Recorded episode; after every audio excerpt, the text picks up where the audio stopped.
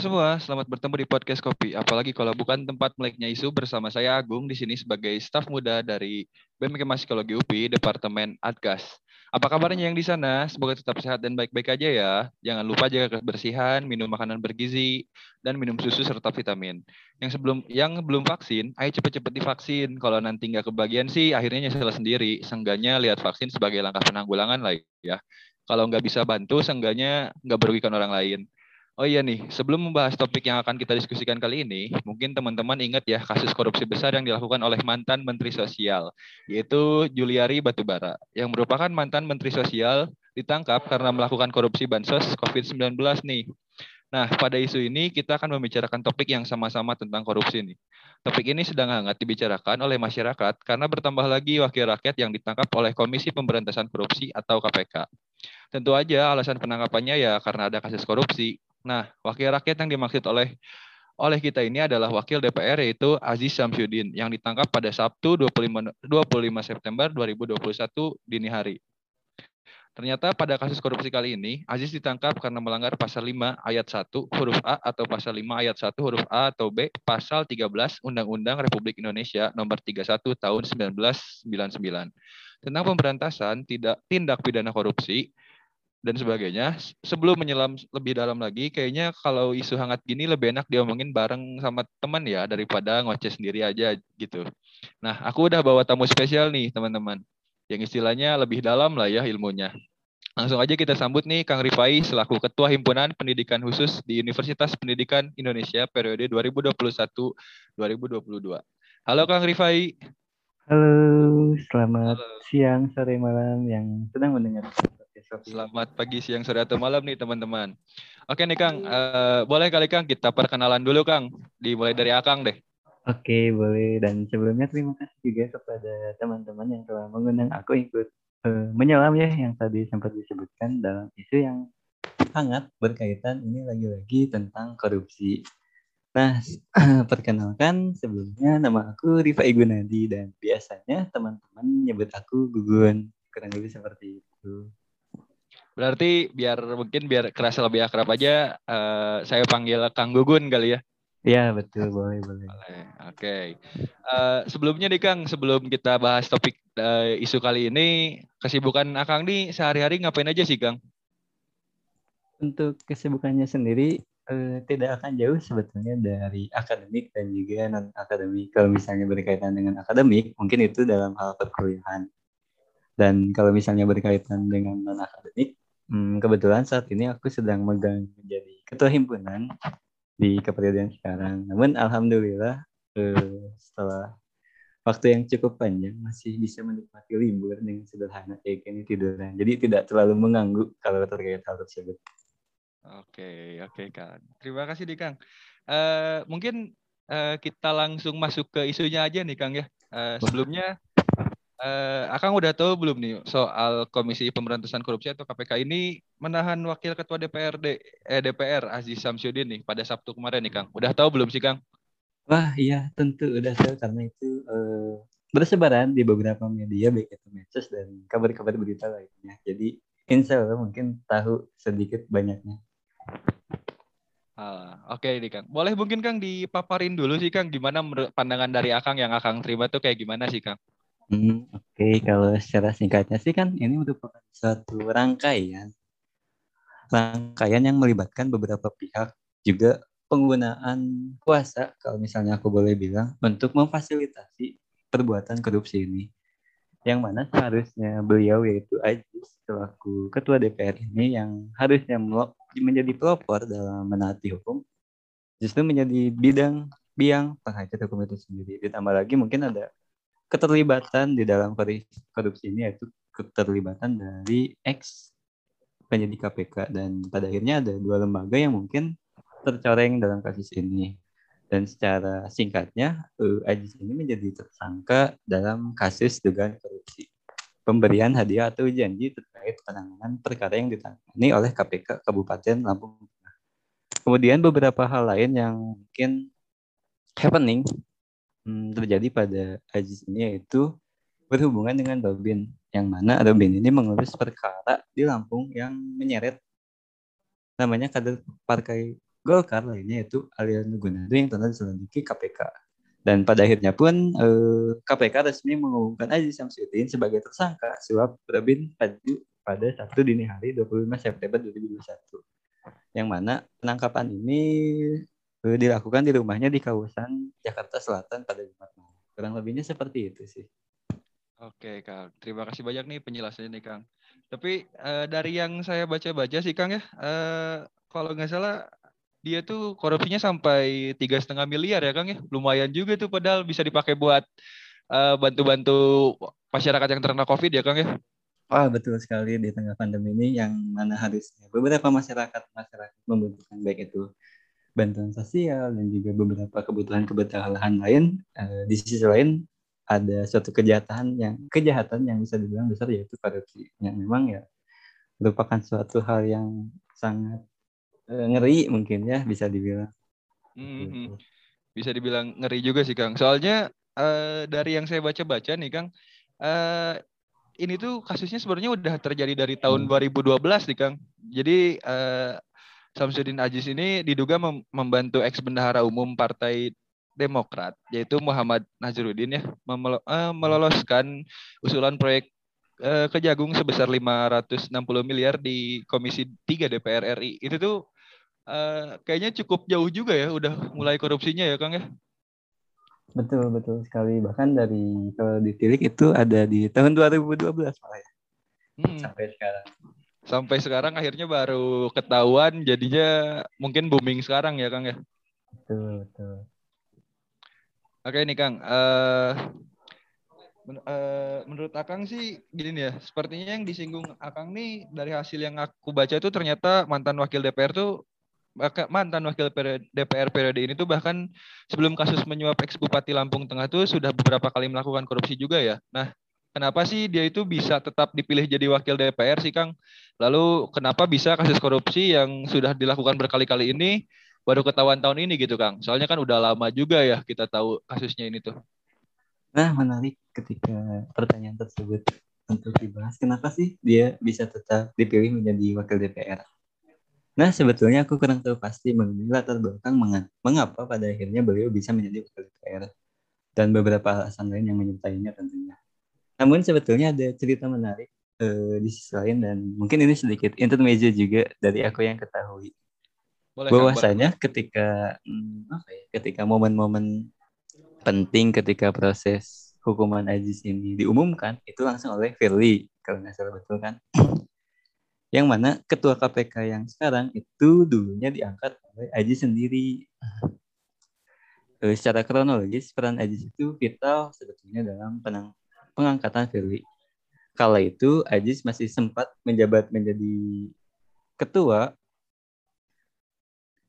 Ketua Komisi 3 DPR dan dilansir dari beberapa sumber pada 12 September malam hingga 13 3 September KPK itu memilih lima nama pimpinan KPK lewat voting dan Aziz menjadi salah satu apa ya salah satu bermain di dalamnya untuk menentukan bagaimana sih cara pemilihan dan pada akhirnya Aziz ini dipilih eh Aziz ini uh, Firly pun terpilih menjadi ketua KPK di periode 2019 sampai 2023. Kurang kurang lebihnya seperti itu dan pada akhirnya ya terpilihnya Firly disambut tepuk tangan yang cukup riuh dan Aji juga sempat mengucapkan terima kasih untuk segala masukan terkait pilihan pemimpinan KPK. Lalu balik lagi ke pertanyaan berikutnya. Hmm, kenapa sih dia bisa tetap jadi milih DPR. Nah hmm. mungkin banyak sekali sih asumsi-asumsi yang hadir dan juga ada. Namun salah satu asumsinya ya mungkin hal tersebut adanya semacam balas budi dan lain sebagainya. Dan kemudian ke pertanyaan berikutnya, kalau tidak salah itu mengenai boleh diulang?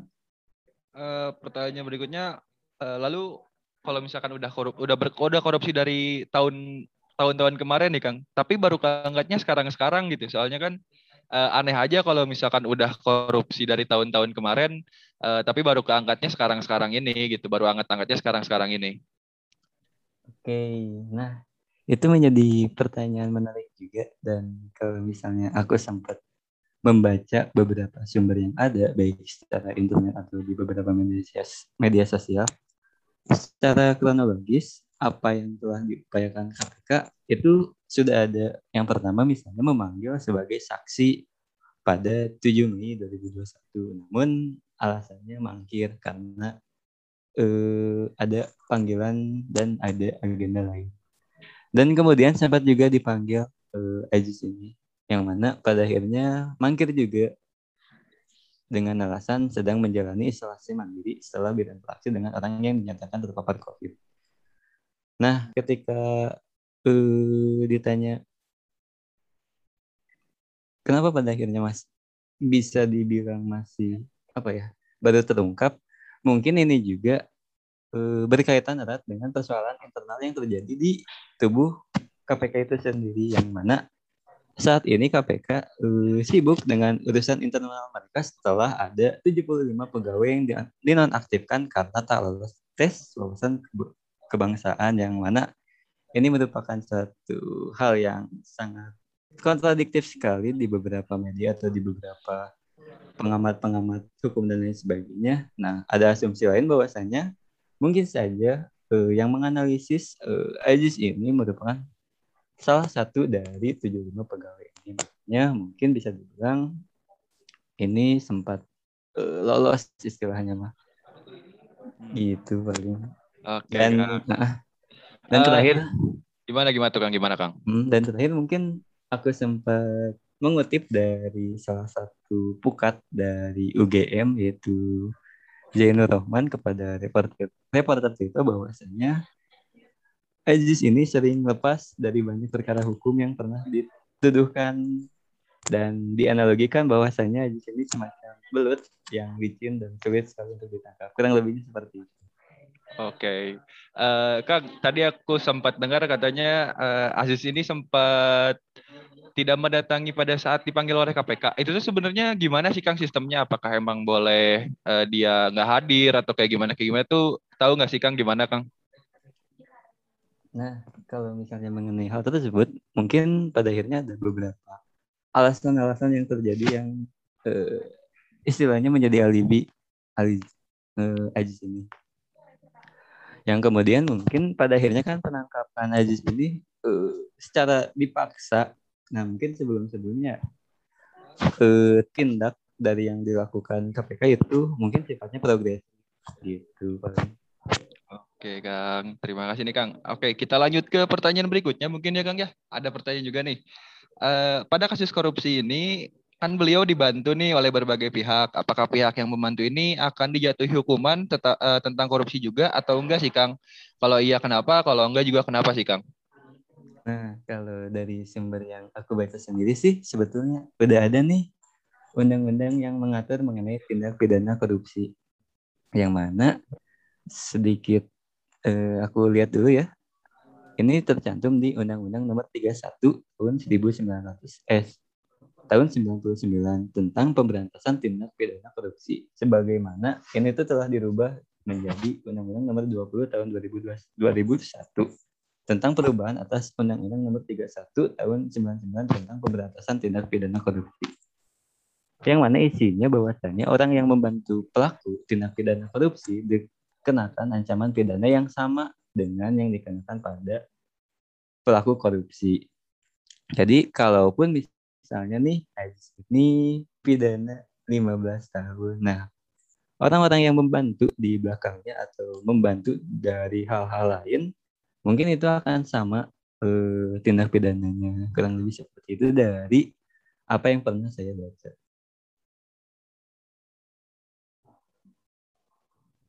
Oke, seperti itu ya Kang ya. Ternyata uh, orang yang membantu juga pasti ditangkap oleh ada undang-undangnya juga ya Kang, pasti ditangkap gitu ya Kang ya. Ya, betul. Betul. Baik Kang. Uh, Oke nih Kang, uh, tanggapan Akangnya mengenai isu ini tuh apa sih Kang? Terus apa yang bisa kita lakukan sendiri sebagai mahasiswa atau apa sih simbolnya apa sih sikap yang bisa kita lakukan sebagai mahasiswa gitu Kang? Oke, tentunya hmm, mungkin yang pertama kita perlu aware, peduli terhadap isu-isu yang terjadi. Wabil khusus yang terjadi saat ini telah dibahas. Dan dengan teman-teman atau pendengar yang mendengar podcast kopi ini itu salah satu bentuk dari aware. Entah itu misalnya dari sini atau misalnya teman-teman dapat membaca beberapa artikel-artikel yang ada. Pun ini juga bisa dilakukan dalam diskusi-diskusi keseharian kita atau eh, di tengah pandemi ini di sisi lain merugikan itu menjadi banyak sekali webinar-webinar yang ada. Nah, aku pun pernah sempat lihat beberapa webinar-webinar tentang anti korupsi dan lain sebagainya. Nah, mungkin itu beberapa hal yang pada akhirnya menjadi salah satu pemantik agar kita aware. Dan mungkin kita sepakat bahwasanya pemberantasan korupsi ini pada dasarnya bukan hanya tugas sejumlah lembaga negara atau penegak hukum saja, tetapi juga peran serta masyarakat dan juga kita mungkin sebagai mahasiswa. Dan tentunya adanya peran edukatif tentang memberikan bimbingan dan penyuluhan kepada masyarakat baik pada saat melakukan KKN atau juga kesempatan-kesempatan lain mengenai masalah korupsi dan mendorong masyarakat mungkin agar berani melaporkan adanya korupsi yang ditemui pada pihak berwenang. Yang terakhir mungkin lebih kepada regulasi yang mendukung dan melindungi terlapor ketika adanya orang yang melapor kegiatan korupsi. Dan sempat ada kejadian menarik sebetulnya yang mana ada salah satu mahasiswa yang melaporkan rektornya eh, diduga mm, melakukan tindak korupsi yang mana kalau misalnya pernah aku baca itu duduk perkara uh, UNES yang bahwasanya membuka mahasiswa yang adukan rektor ke KPK yang beliau bernama Rans Joshua Naptu.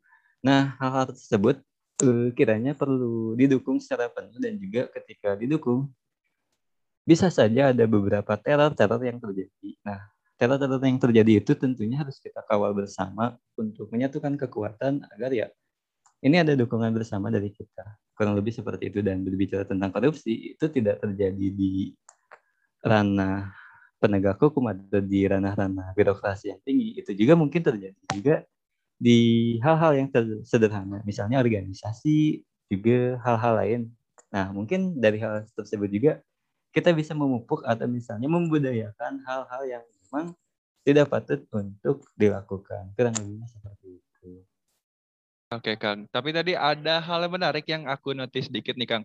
Uh, untuk pelaporannya sendiri kepada pihak berwenang tuh gimana sih Kang? Soalnya kan kemarin juga ada kasus yang tadi sempat disinggung oleh Kang Gugun. Uh, itu tuh malah jadi membalik gitu sih faktanya tuh malah jadi menuduhnya ke mahasiswa kembali. Nah itu langkah yang benernya tuh kayak gimana sih Kang? Oke menarik e, mengenai langkah mungkin ya. Sebetulnya aku kurang paham secara spesifik mengenai langkah yang tentunya secara formal dilakukan. Namun hal tersebut mungkin dapat dilakukan uh, dengan berbagai cara. Seperti yang dilakukan oleh Franz Joshua Napitu kepada uh, rektornya kala itu, yakni mengumpulkan data-data terlebih dahulu untuk pada akhirnya nanti disampaikan kepada lembaga yang berkaitan. Kurang lebihnya seperti itu. Oke, terima kasih banyak Kang. Uh, untuk mungkin aku ada sedikit menyinggung pertanyaan ada dari pertanyaan dari akunya sendiri nih Kang. Uh, mungkin kita nyinggung yang tadi sempat disebut sama Kang soal beberapa anggota KPK yang tidak lolos tes wawasan kebangsaan nih Kang. Uh, menurut Akang gimana sih Kang pendapat Akang gitu? Apakah itu memang sudah jadi apa ya kayak emang ada permainan dalam atau kayak gimana tuh pendapat Akang? Nah, menarik juga berbicara tentang adanya TWK ini banyak sekali eh, pada akhirnya hulu-hulu yang terjadi sebelumnya dan ini merupakan suatu kejadian yang sistematis tidak hanya terjadi seolah-olah langsung saja di hari tersebut. Eh, sebentar ya.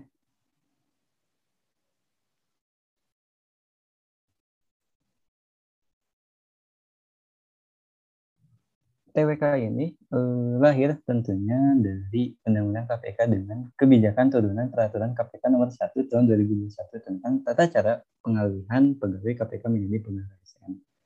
Dan juga eh, landasan TWK ini dijelaskan pula bahwa asesmen TWK meski mesti bersama dengan Badan Kepegawaian Negara Nah, eh, TWK ini memiliki serba-serbi yang sifatnya mungkin kontradiktif bahkan nyeleneh.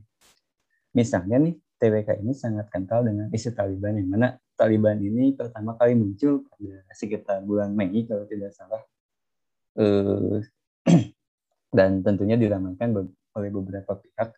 Kemudian TWK ini dilakukan bersama dengan Badan Nasional Penanggulangan Terorisme BNPT dan kemudian TWK ini berlandaskan prinsip adil, proporsional, transparan. Tuh. Namun ada beberapa soal yang pada akhirnya uh, kontradiktif seperti yang sempat aku sampaikan. Misalnya nih dari beberapa poin saya memiliki masa depan suram, kemudian saya hidup untuk menulis dosa-dosa masa lalu. Kemudian ada pertanyaan mengenai etnis, tentang agama, tentang hal-hal lain yang mungkin ini tuh tidak e, berkaitan dengan integritas yang seharusnya ada di TWK ini. Dan berbicara pada akhir, apakah ini sebuah hal yang sistematis? Menurut aku iya. Adanya suatu penggerogotan dari dalam di tubuh KPK itu sendiri. Itu paling. Oke, baik baik. Jadi juga ya mungkin kalau misalkan ada perbedaan dari dalam dan gimana gimana nya tapi kita nggak mau seuzan juga ya Kang ya. Takutnya iya, ada salah dari kita aja ya Kang ya. Betul betul. Dan tentunya ini merupakan asumsi-asumsi yang ada wabil khusus karena aku yang bilang mungkin ini bisa menjadi apa yang aku lihat. Karena mungkin setiap orang memiliki sudut pandang yang berbeda-beda mungkin ya. Terkait benar, apa yang dilihat dan apa yang dialami tentunya. Dan ini bukan merupakan suatu pernyataan yang absolut. Mungkin teman-teman memiliki pendapat-pendapat pandangan-pandangan yang berbeda nah mungkin itu bisa didiskusikan tentunya. Iya benar. Soalnya kalau pendapat uh, saya sendiri nih kang ya uh, soal TWK ini agak sensitif juga. Kalau kalau pandangan saya sih ada sesuatu dari dalam yang mungkin mungkin dari atasnya uh, ingin mengurangi jumlah anggota KPK mungkin. Kalau pandangan saya seperti itu soalnya cukup uh, lumayan banyak orang KPK, maksudnya anggota KPK yang dikeluarkan gara-gara TWK ini gitu.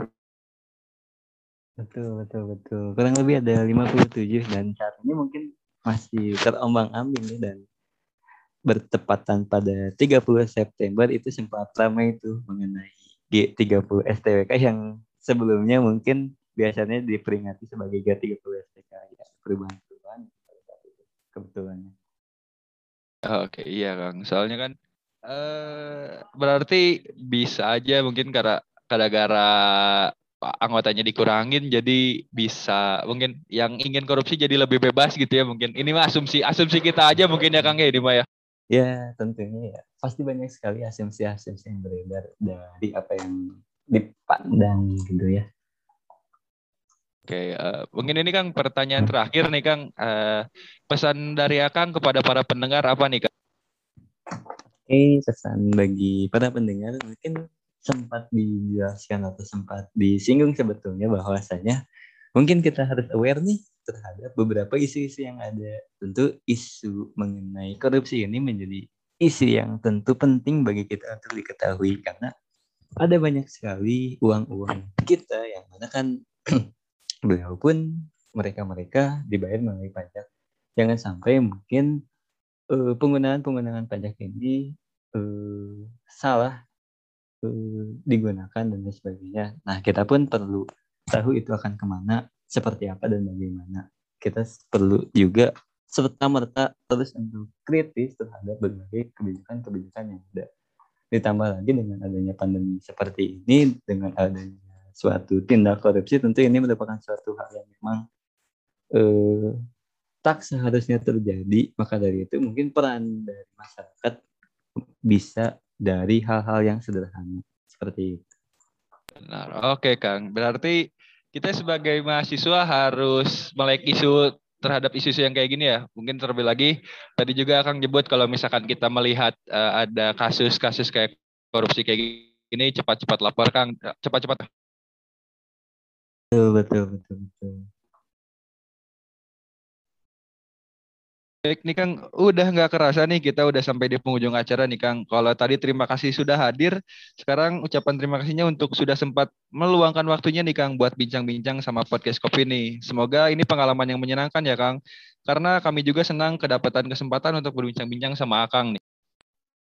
Yuk, terima kasih juga tentunya dan sangat senang sekali bisa bertukar pikiran dan juga berpendapat mengenai kejadian atau kasus yang terjadi saat ini dan tentunya berbicara tentang awareness tadi salah satu hal yang mungkin dapat kita lakukan atau misalnya pendengar-pendengar eh, dengarkan ya salah satunya tidak lain tidak bukan adalah mendengarkan podcast kopi betul tidak Benar sekali. Jadi teman-teman tetap stay tune ya sama podcast kopi ini yang tiap bulan pasti update nih soal isu-isu politik. Yuhu, nah apresiasi juga nih kepada kegiatan podcast ini yang tentunya serta merta uh, melek terhadap isu dan dilihat juga ada beberapa sempat melihat juga eh, isu-isu yang dibawa memang isu-isu yang sifatnya aktual yang terbaru gitu. Dan mungkin ini bisa menambah pemahaman kita bersama atau mungkin bisa memperkaya pandangan-pandangan kita dari yang sebelumnya mungkin hmm, bisa kita komparasikan tentunya dari pandangan-pandangan yang ada. Agar pada nantinya pandangan-pandangan yang ada ini bisa semakin meluas dan bisa didiskusikan kembali entah itu misalnya dalam tongkrongan dalam misalnya hal-hal lain seperti itu. Benar sekali. Terima kasih banyak nih Kang uh, untuk sudah hadir dan terima kasih juga nih untuk para pendengar semua apalagi yang sudah setia ya selalu dengerin kita dari awal sampai akhir nih. Agak panas ya topiknya kali ini, tapi balik lagi ke opini teman-teman semua sih. Kami nggak berniat untuk menyinggung pihak A atau pihak B juga Oh iya nih, kalau teman-teman pendengar masih ada pertanyaan, boleh banget nih hubungin kita ke, ke Instagram kita di BEM Psikologi UPI. Malam-malam ke warung kopi, eh ditemenin sama si Badri. Saya Agung bersama Podcast Kopi, pamit undur diri. Sampai jumpa lagi nih semuanya.